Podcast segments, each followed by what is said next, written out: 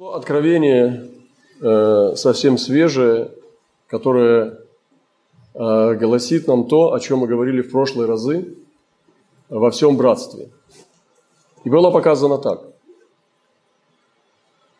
Было показано много дверей и ворот разных стран и городов. Вот сейчас у нас здесь есть разные страны и города.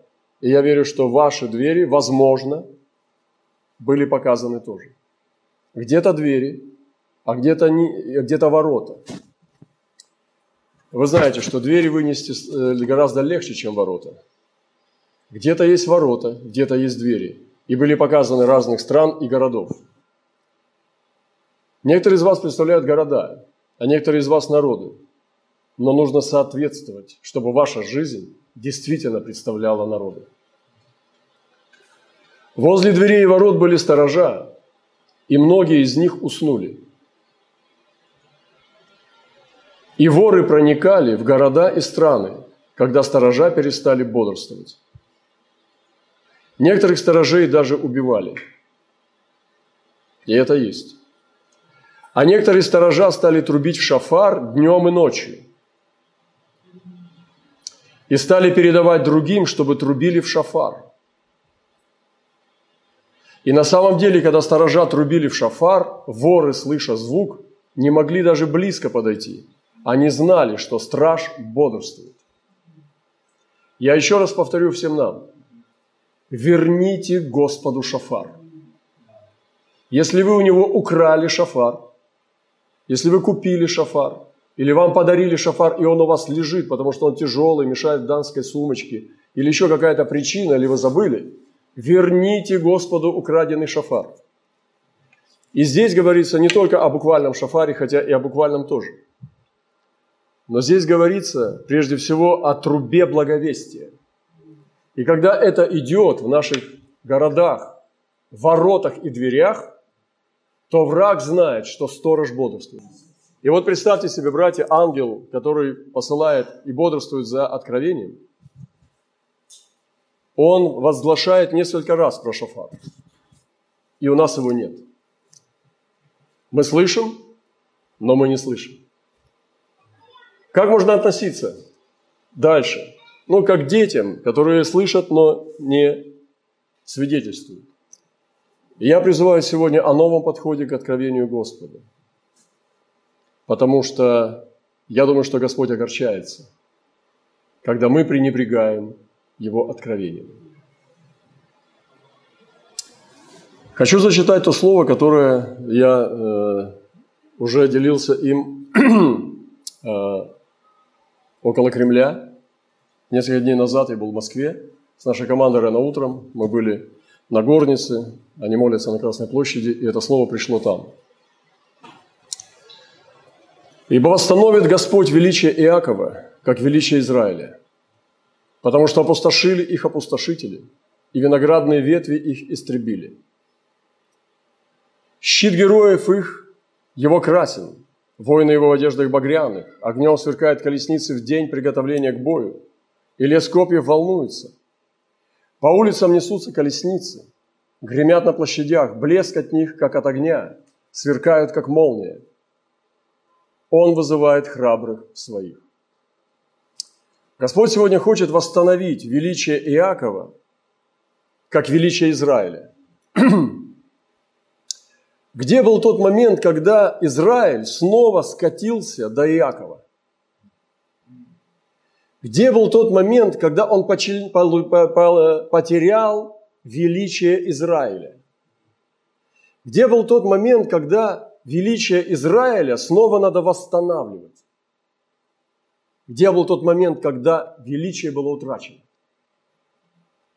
И Господь говорит, Бог восстановит величие Иакова, как величие Израиля. То есть Он уже не называет Иакова Израилем. Он снова называет его обманщиком. Он снова называет его старым именем. Он дает новое имя и снова возвращается к старому имени, потому что человек, который именуется Божьим верующим, он снова живет как мирской. И, ему вы, и Бог вынужден его называть снова Иаковом. Но сегодня Господь хочет восстановить величие Иакова, как величие Израиля. Речь идет об одной и той же личности, но раздвоенной, которая раздвоилась. И Бог хочет снова вернуть скатившегося Израиля до Иакова из Иакова в Израиле. Молитесь о восстановлении величия.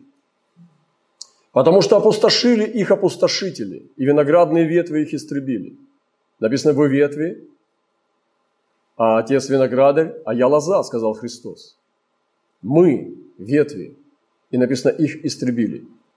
И причина – это опустошение и истребление. Сегодня дьявол хочет опустошить Божий виноградник и истребить его. Но написано, что щит героев его красен.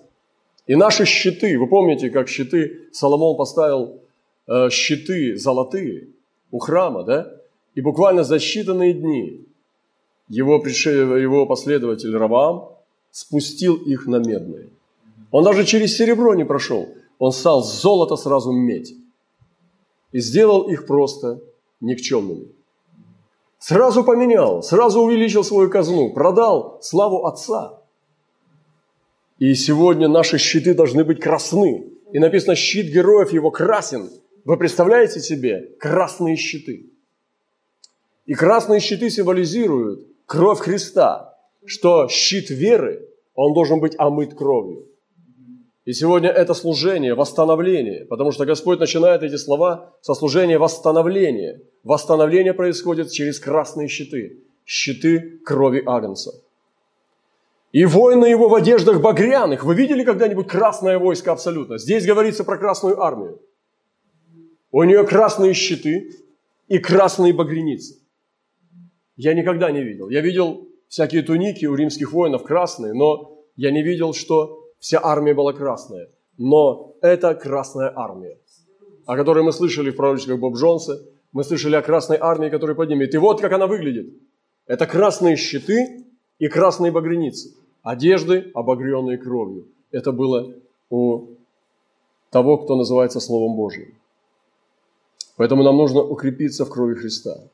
Нам нужно вернуться в откровение крови Христа. Нам нужно ходить под кровью Христа. Нам снова нужно усилить откровение крови Христа. Если в ваших служениях очень мало веры, возможно, там нет запаха крови. Если в вашем служении мало движения духа и даров, то, возможно, там очень слабое измерение крови.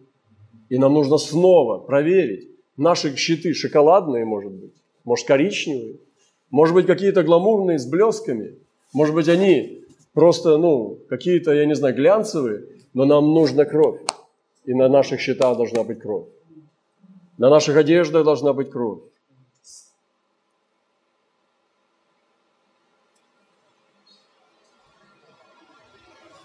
Огнем сверкают колесницы в день приготовления к бою. И даже колесницы красные.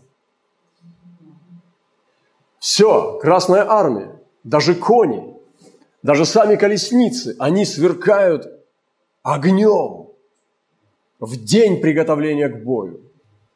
Готова ли сегодня наша церковь к бою? Это огонь духа. Пламенеть огнем, братья и сестры. Послушать наши молитвы в церквях сразу можно определить духовное здоровье. Живая церковь полыхает огнем молитвы. Дайте мне послушать вашу молитву. Дайте мне прибыть с вами и послушать ее, как вы молитесь. И я скажу вам ваш диагноз.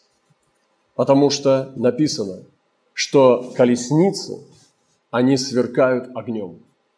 Поэтому я призываю сегодня к вдохновению, чтобы мы полыхали огнем.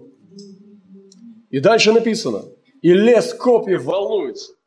Недавно Бог нам дал откровение, как молиться по 17 псалму, и было откровение, что Он дает нам копья – и у нас должен быть лес копьев, который волнуется. Представьте себе армия с красными щитами, в красных одеждах, с красными колесницами, полыхающими огнем, и лес копьев волнуется. И копья смотрят на врага, они смотрят тебе в лицо. И они волнуются, потому что они уже на закинутой руке, руке. Они уже приготовлены, чтобы их кидать. Это откровение из слова. Когда мы приходим к Богу и говорим свое, мы что-то придумываем в молитве, мы, нам кажется, что это будет справедливо, и что Бог посчитается с нашими доводами и выводами. или с нашей эмоцией, которую мы вставляем в эту, в эту молитву. Это одно. Но когда мы молимся Божьим Словом, когда мы берем Писание, когда мы берем отрывки откровения из Писаний, пишем их на копье и молимся этими копьями молитвенными, вот эти копья хочет Бог видеть в стаде Господнем. Чтобы наши копья волновались. Это значит, они готовы. Это значит, они не в плесени, не в ржавчине, а значит, они наготове. Волноваться копья могут где? Только в руках воинов. Это значит, они приготовлены. И поэтому эти копья волнуются.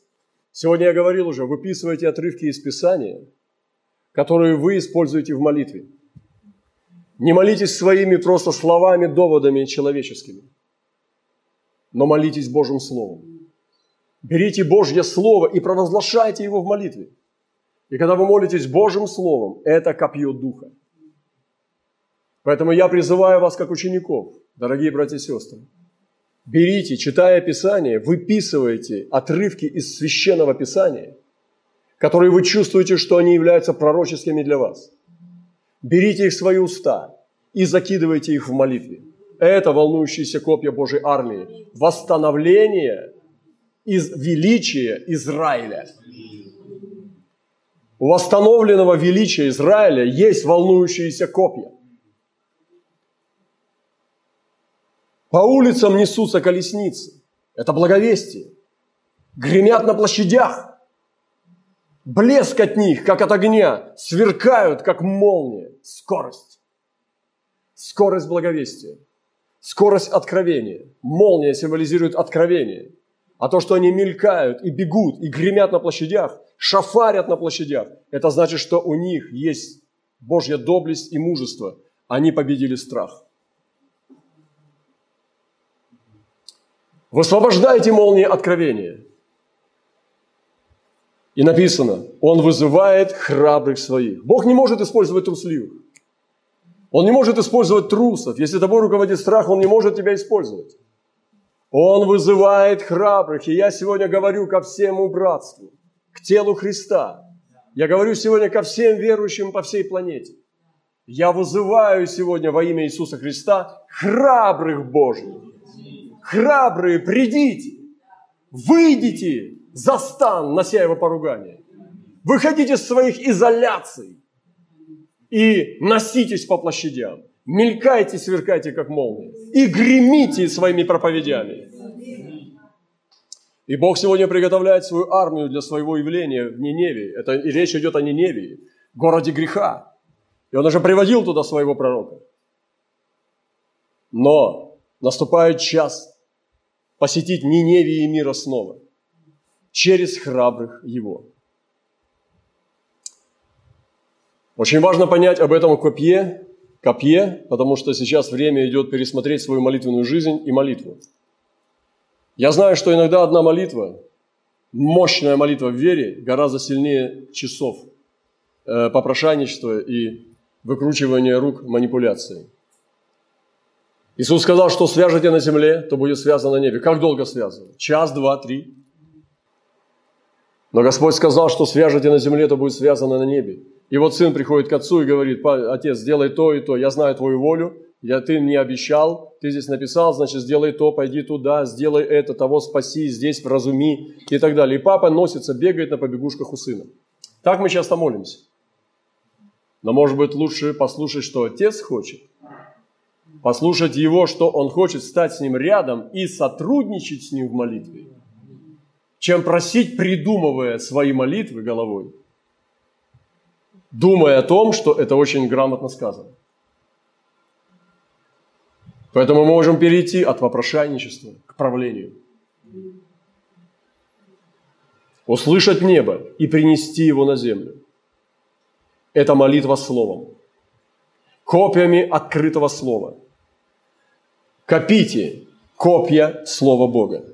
Собирайте его. Пусть у вас будет мощный арсенал копий. Если бы сейчас взяли копья народов мира, мы бы увидели разную длину, разная длина острия, разный вес, разные центры тяжести и так далее, и с перьями, и с, с какими-то крыльями, и просто э, очень тяжелые копии, двухсторонние копии. Мы бы увидели тысячи вариантов копий.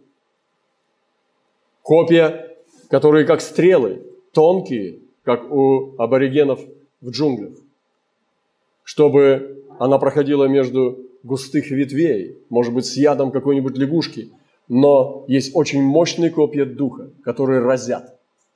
Важно одно, чтобы это копье приносило результат. Поэтому накапливайте копья духа и высвобождайте это в духовный мир. Исповедуйте Слово в молитве. Промаливайте Слово Бога. Промаливайте откровение, которое Господь вам дает. Берите откровение и молитесь с этим откровением. И сотрудничайте в правлении Бога. Бог, написано, Он поставил престол, престолы господства, сила, власти, духи злобы поднебесной, и все покорил под главой Христом. Но очень часто мы не видим себя покорившими. Христос, который является нашей главой, зачастую мы не видим Его правления в нашей жизни.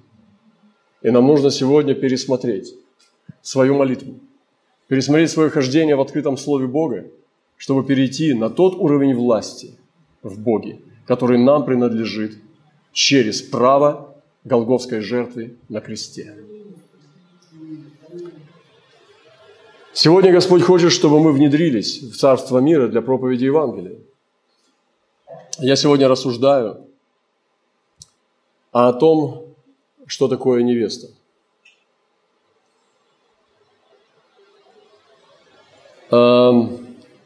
Сегодня, э, ну, несколько лет, несколько времени назад, сегодня только утром я приехал с поездки.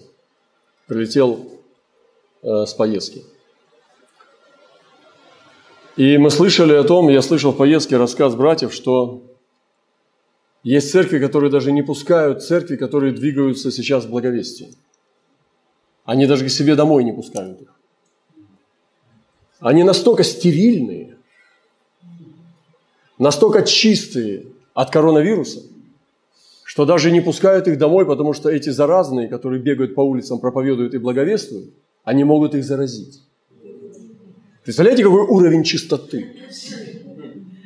Какой высокий уровень чистоты от коронки. И я понимаю их. Представь себе, ты сидишь пять месяцев и чистишь все.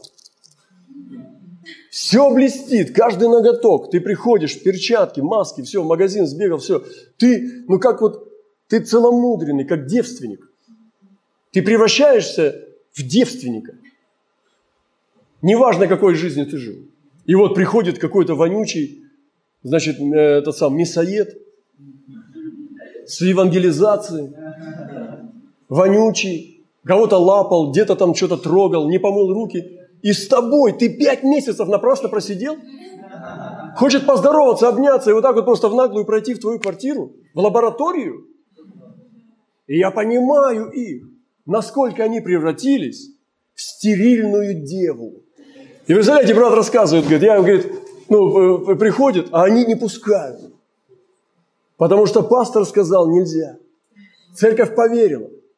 И они боятся принять братьев-сестер, потому что они там где-то шатаются по улицам. А это стерильная дева. И вот такая лабораторная дева. Вы видели таких? Я видел. Она разговаривает буквой У. Невероятно, во что можно превратиться из-за страха, из-за лжи. До какой степени дьявол будет контролировать тебя? До какой степени ты будешь слушать его?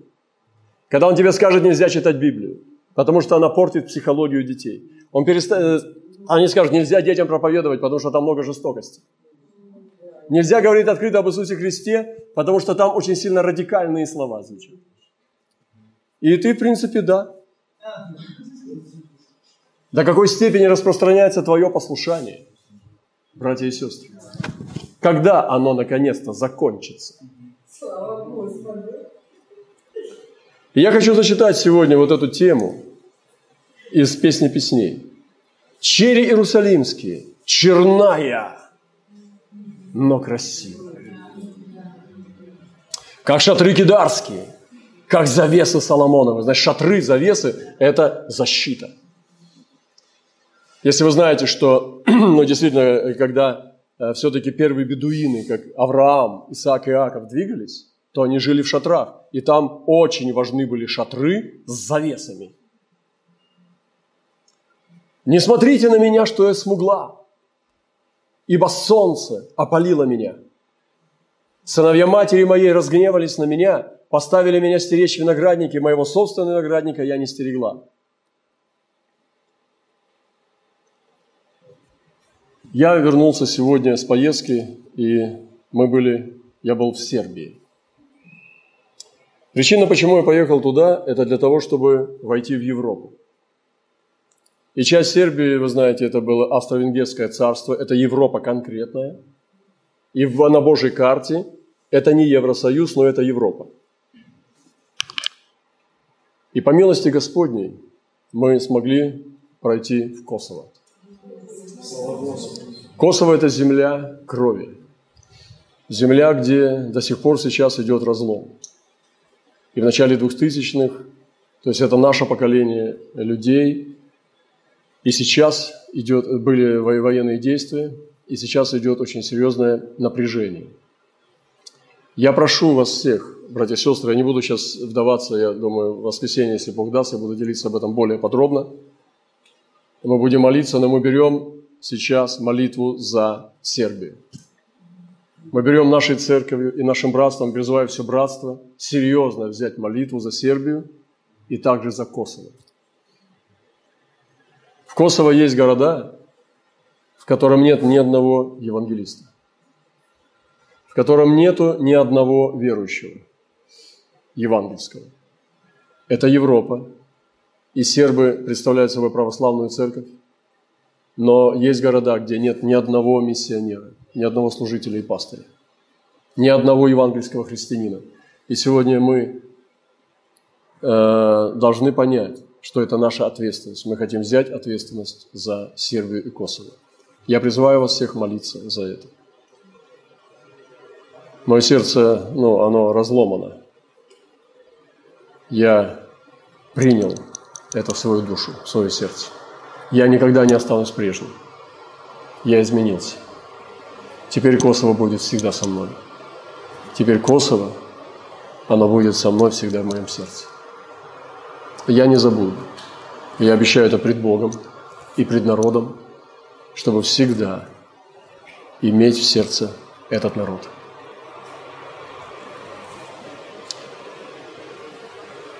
Мы встретили одну сестру по пути, и я увидел невесту. В всяком месте, когда я приезжаю в какую-то землю или в народ, я все время хочу услышать невесту. Я ищу невесту. Будь это маленькая девочка, совсем грудная, или уже подросток, или невеста. Но я всегда ищу эту невесту среди всех народов земли. Ищу пристально, вдумчиво, вслушиваясь, ища ее голос и взгляд. И я верю, что в этот раз мы увидели невесту. И мы проезжали туда на пути и повстречали одну сестру. Ее бросил муж, он бывший наркоман, был наркоманом получил реабилитацию, ну, то есть спасение от наркотиков, и бросил ее с тремя детьми. Очень суровая жизнь. Небольшой городок, брошенная сестра. Мне даже, по-моему, говорили, что она веровала через него. И она не соблазнилась, сохранила веру в Господа. Он ушел к другой женщине, она осталась с тремя детьми. И она не бросила Иисуса. Она стала проповедовать Евангелие у нее образовалась церковь. Эта церковь сегодня удивительная. Я увидел природу этой церкви, она проповедует. И некоторые пасторы, которые были против этого, этого подхода, они потом замолчали, потому что она... В это воскресенье у нас было водное крещение. Мы крестили нескольких людей. И она в это воскресенье крестила тоже своих людей в Сербии. Слава нашему Господу! Это женщина, брошенная мужем, у которых трое детей. Она пастор церкви, которая проповедует сегодня на улицах и везде. Люди спасаются у нее сейчас во время коронавируса, во время изоляции. Она приводит людей к Богу и крестит их тайным образом. Слава нашему Господу! И я, когда говорил с ней, я видел, вот она невеста. И я чувствовал это соединение. И она покормила нас, как настоящая христианка, просто приготовила стол. Она не знала, кто едет, она знала только нашего брата одного. И мы были втроем, три мужа. И мы чувствовали, что мы попали на святое место. И когда мы говорили с ней, я стал делиться, я почувствовал, что я могу делиться с ней сокровенными вещами, которые делает Господь в нашей жизни, в, нашей, в нашем теле. И потом я молился за нее с наделением. Я чувствовал, что это передача для невесты. И Бог показал нам откровение, что была маленькая девочка, которая попросила, чтобы я ее поцеловал. И я поцеловал ее в щеку, и потом она меня поцеловала тоже. И потом дал ей меч, и меч укоротился, потому что этот меч был больше ее роста. И когда она взяла его, он принял ее, ее рост, и она попросила, чтобы научить ее владеть этим мечом. И я верю, что это эта девочка, это невеста Сербии, это невеста сербского народа, и нам нужно соединиться с невестой Сербии, потому что настало время приносить плоды, братья и сестры. Я не могу всего говорить, к сожалению, сейчас на э, открытый канал, но я думаю, что мы э, можем, э, соединяясь с Господом, узнавать это и получать наделение.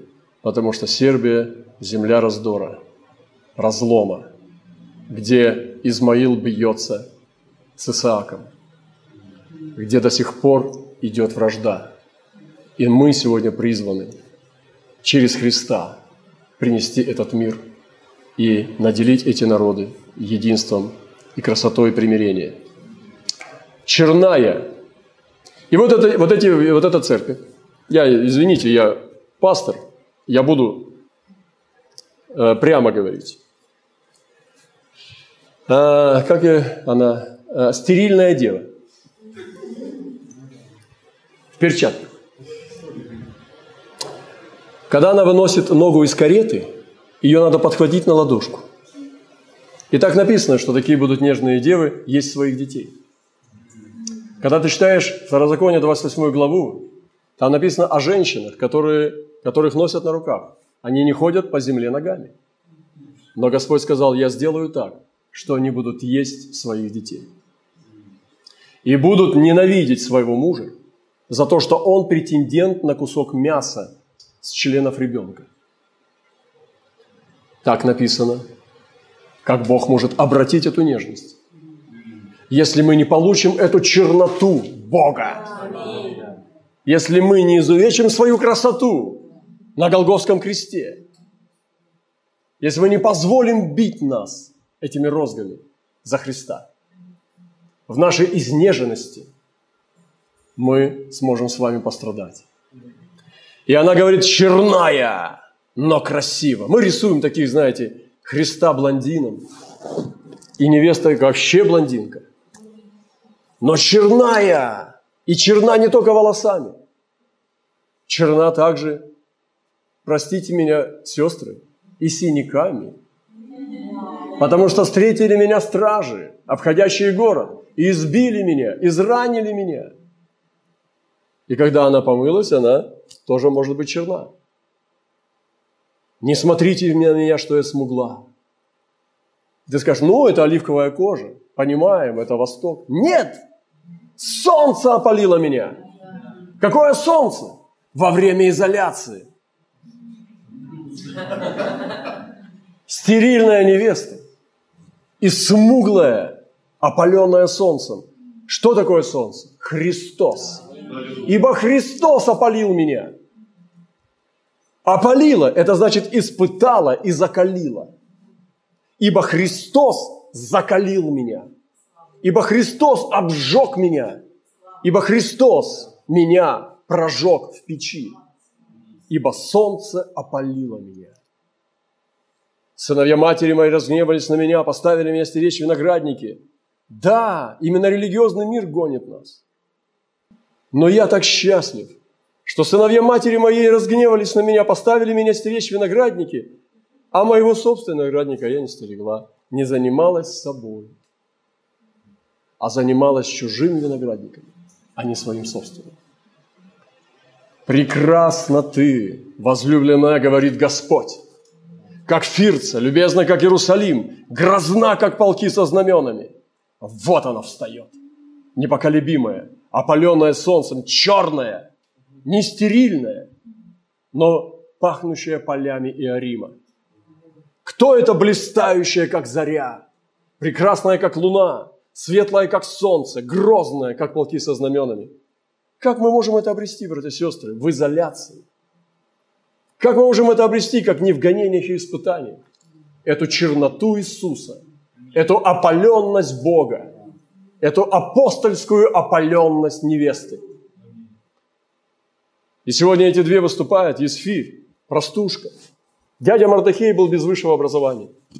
Какое он образование ей давал? Я скажу вам какое. У него был высший институт по страху Божьему. Он был золотым дипломом закончил предмет Божьего страха.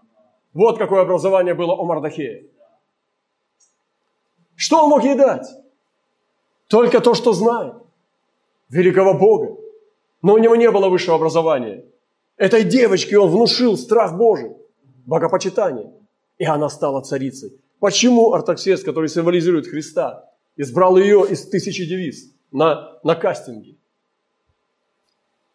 Я не думаю, что только из-за красоты. За ее целостность. И вот эта Астинь, а Астинь как раз была на изоляции. Вы помните? Она не хотела, не хотела покидать изоляцию. Она там хорошо сокрылась. Сказала, М, не положено. Закон. Она не хотела выйти к царю. Откуда? Из своей горницы. И вот она там сидела, прихорашивалась. Как я ее все забываю? Стерильная дева. а Есфирь брала ее царство. Красные щиты, обогренные одежды, огненные колесницы, гремящие на площадях, волнующиеся копья, храбрые, которые услышали призыв. Вот сегодня какую церковь хочет видеть Бог. И это все невеста, как фирца, грозная, это невеста Иисуса Христа, опаленная в синяках и ссадинах, может быть, шрам посреди щеки. Господь залечит. А может и не надо. Я представляю этих братьев, которым стучишься в квартиру и говорит, я не могу тебя пустить. Во имя Иисуса отойди. И эти две жены идут с нами. Верная невеста, прошедшая испытание, и неверная, хранящая свою душу, но теряющая ее. И сегодня хранящие свою стерильность, я их понимаю, чем больше ты стерильный, тем больше ты боишься. Но представьте, ты уже три месяца стерилизуешься. Помните, как банки постерилизовали? Туда ни капли воды нельзя было попасть, потому что потом огурцы взорвутся. И вот примерно такое ощущение, вот это ты стилизуешься, стилизуешься. Наша сестра сегодня в Камбодже вышла только с больницы. Вчера или сегодня. Она написала, что она подхватила лихорадку. Камбоджийскую, она называется хмерская лихорадка. От укуса комара. Очень опасно. Почему? Потому что она на евангелизации, она не уходит с евангелизации. Она мне посылала за день до этого, у них была евангелизация. 70 взрослых пришло хмеров, детей, толпы. И она проповедовала Евангелие и захватила эту лихорадку. Видите как? Не стерильная невеста, а черная, опаленное солнце. Переболела. Бог ее спас. И меня, мою душу, потому что я люблю мою сестру. И я очень сильно бы пострадал, если бы она ушла раньше времени. Поэтому, как Павел пишет, что Бог помиловал меня, исцелив Анисима. Там и разных у него людей. Он исцелил и помиловал и его, и меня. Мы должны признаваться в любви. Не бойтесь этого. Делайте это. Кто-то должен прорубать эти дебри. Я хочу вам сказать, Божий человек непобедим. Божий человек непотопляем, огнеупорный, он выносит смертоносное. Сегодня изобрели смерт... э, вакцинацию. Написано Писание, я не буду вдаваться в подробности. Дорогие братья и сестры, даю вам сразу освобождение. Не бегите в Америку. Я бы с удовольствием, может быть, сбежал бы, если бы не пастырем был, потому что здесь же жестко. В Европу бы сбежал. Ну, наверное, в Лондон или в Амстердам. Но я понял, что не убежишь. Бегите в Иисуса. Сокрывайтесь в Нем. И хочу сказать, скажешь, брат Роман, брат Роман, а вот если принудительная вакцинация? Потому что не говорят о принудительной вакцинации. Потому что что там тебя загонят, не знаешь. А потом тебя раз, раз говорят, обнаружили, так что давай сюда. Что хотят потом будут делать? Значит, вот что я хочу сказать. Не бегите в Америку. Марка 16 глава. Что смертоносное выпьет, не повредит. Прославьте Господа! Возьмите это и освободитесь. Не сработает. На вас не сработает. Наших братьев топили туберкулезом в вузах. Специально к туберкулезникам посещали там доска, ой, этот бочка с цепью, кружка там со слюнями, тубика, вот этого, туб, открытые. Выносили трупы каждый день. Они пили. И некоторые болели, некоторые нет. Но веру-то не теряли. Каждый по вере получит. И я понял, Бог не открыл. Не бойся этой всей ерунды. Не надо прятаться в пещеры и убегать в пустыню. Ходи в духе. Ходи в вере. И если что смертоносное заставят выпить или заколят, не повредит. Потому что в вере это не помешает, если ты ходишь в Духе Святом. Прославьте Господа! Это мощь, и это освобождение. Поэтому время вакцинации или активации, не важно ничего это. Нам наше дело – это быть в Матфея 28 главе, в Марка 16. Нам нужно проповедовать. Не стерильная невеста, не бойтесь этого ничего. Просто идите и побеждайте. И поэтому многие заражали наших братьев, они не могли это сделать. И последнее буду заканчивать. Сегодня мы не стерильная невеста, слава Богу. От нас пахнет полями. У нас есть синяки и ссадины. У нас есть ошибки, у нас разбитые колено, но все, что мы делаем, мы подскакиваем и бежим снова. Мы разбиваем нос, наступаем на грабли два раза, три раза, четыре раза, пять раз, но снова встаем до 70-70 раз и бежим дальше. И сегодня я хочу сказать и провозгласить перед нашим заключением в молитве, что Иисус проходит через закрытые двери. Когда Иисус воскрес, он стал ходить через двери. И эту способность Он дал нам. Он дал нам ходить сквозь двери. Поэтому идите сквозь двери. Я поехал специально в Европу. Они закрыли, вы знаете, все, все табло. Москва-Барселона летает. Москва-Мадрид летает. Летают такие города, что я даже не знаю таких городов. Все летает. Только мы с вами не летаем. Потому что очень плохое время сейчас на планете. И народ теряет доверие. Зачем? Чтобы воззреть на того, которого пронзили. Чтобы воззреть на того, который царь царей. Поэтому хватит унывать. Хватит ныть. Нам нужно поднять глаза на Иисуса и начать трудиться. Вот зачем Бог допускает это сейчас на планете. Чтобы мы с вами начали двигаться в Духе Святом. Вы слышите?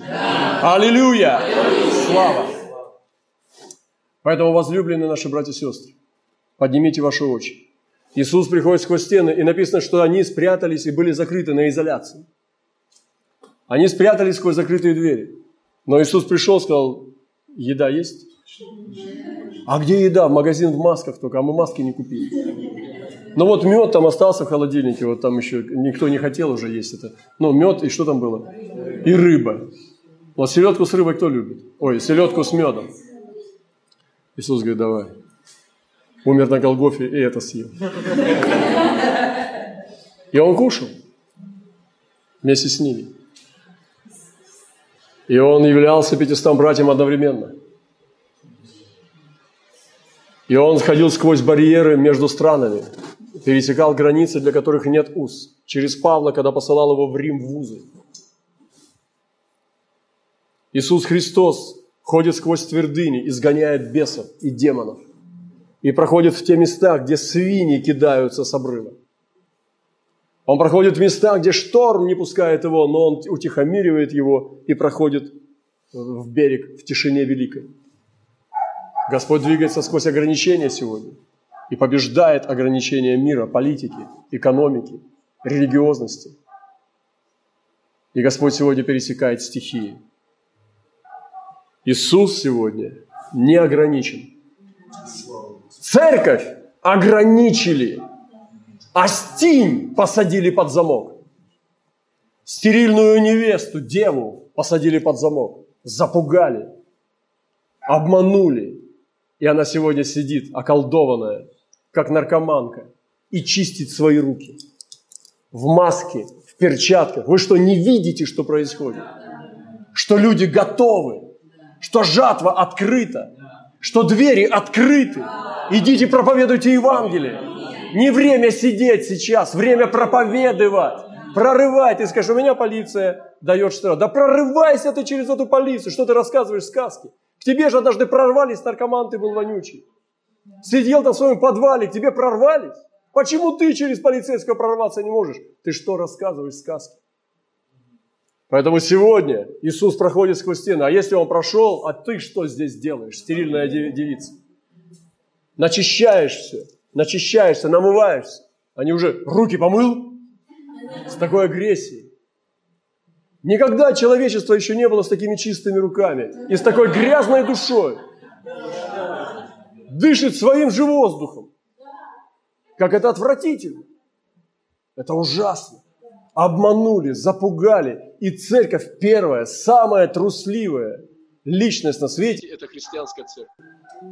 Люди хоть боятся одного – коронавируса и власти. А церковь боится коронавируса, власти и Бога, который ее наказывает за то, что она нарушает закон. Это такой тройной страх. Но не тот страх она приняла. Не Божий, а человеческий. И сегодня пусть Бог нас очистит, чтобы не были остинью, которая осталась сидеть, когда царь зовет, а чтобы из эфир вышла, даже если ты простая, неказистая, деревенская девушка, которой нечем хвалиться, кроме любви к жениху. Но это самая дорогая, самая важная валюта – самое мощное – это хвалиться своей любовью к своему жениху. Бог благословит нас. И вот эта невеста в Сербии, молитесь за нее. Я просто видел эту женщину. Трое детей, брошенная мужем наркоманом. И она крестит, она говорит, братья, я, у нас воскресенье крещения. Приготовила людей к крещению. Сестра средних лет, невеста Сербии маленькая девочка, которая учится владеть мечом. А нам что делать? Мы должны делать так же. Идите, проповедуйте Евангелие. Бог открыл вам все двери. Все, кто сейчас меня слышит, у вас открытые двери, у вас открытые ворота, у вас открытые окна. Проходите сквозь стены, перелазьте через стену, сквозь двери. Идите, проповедуйте Евангелие. Не упустите этой возможности, чтобы потом не было стыдно и не было горько чтобы потратили такое благоприятное время для проповеди, сидя и стерилизуясь, как это сумасшедшее стерильное дело. Пусть Бог очистит нас.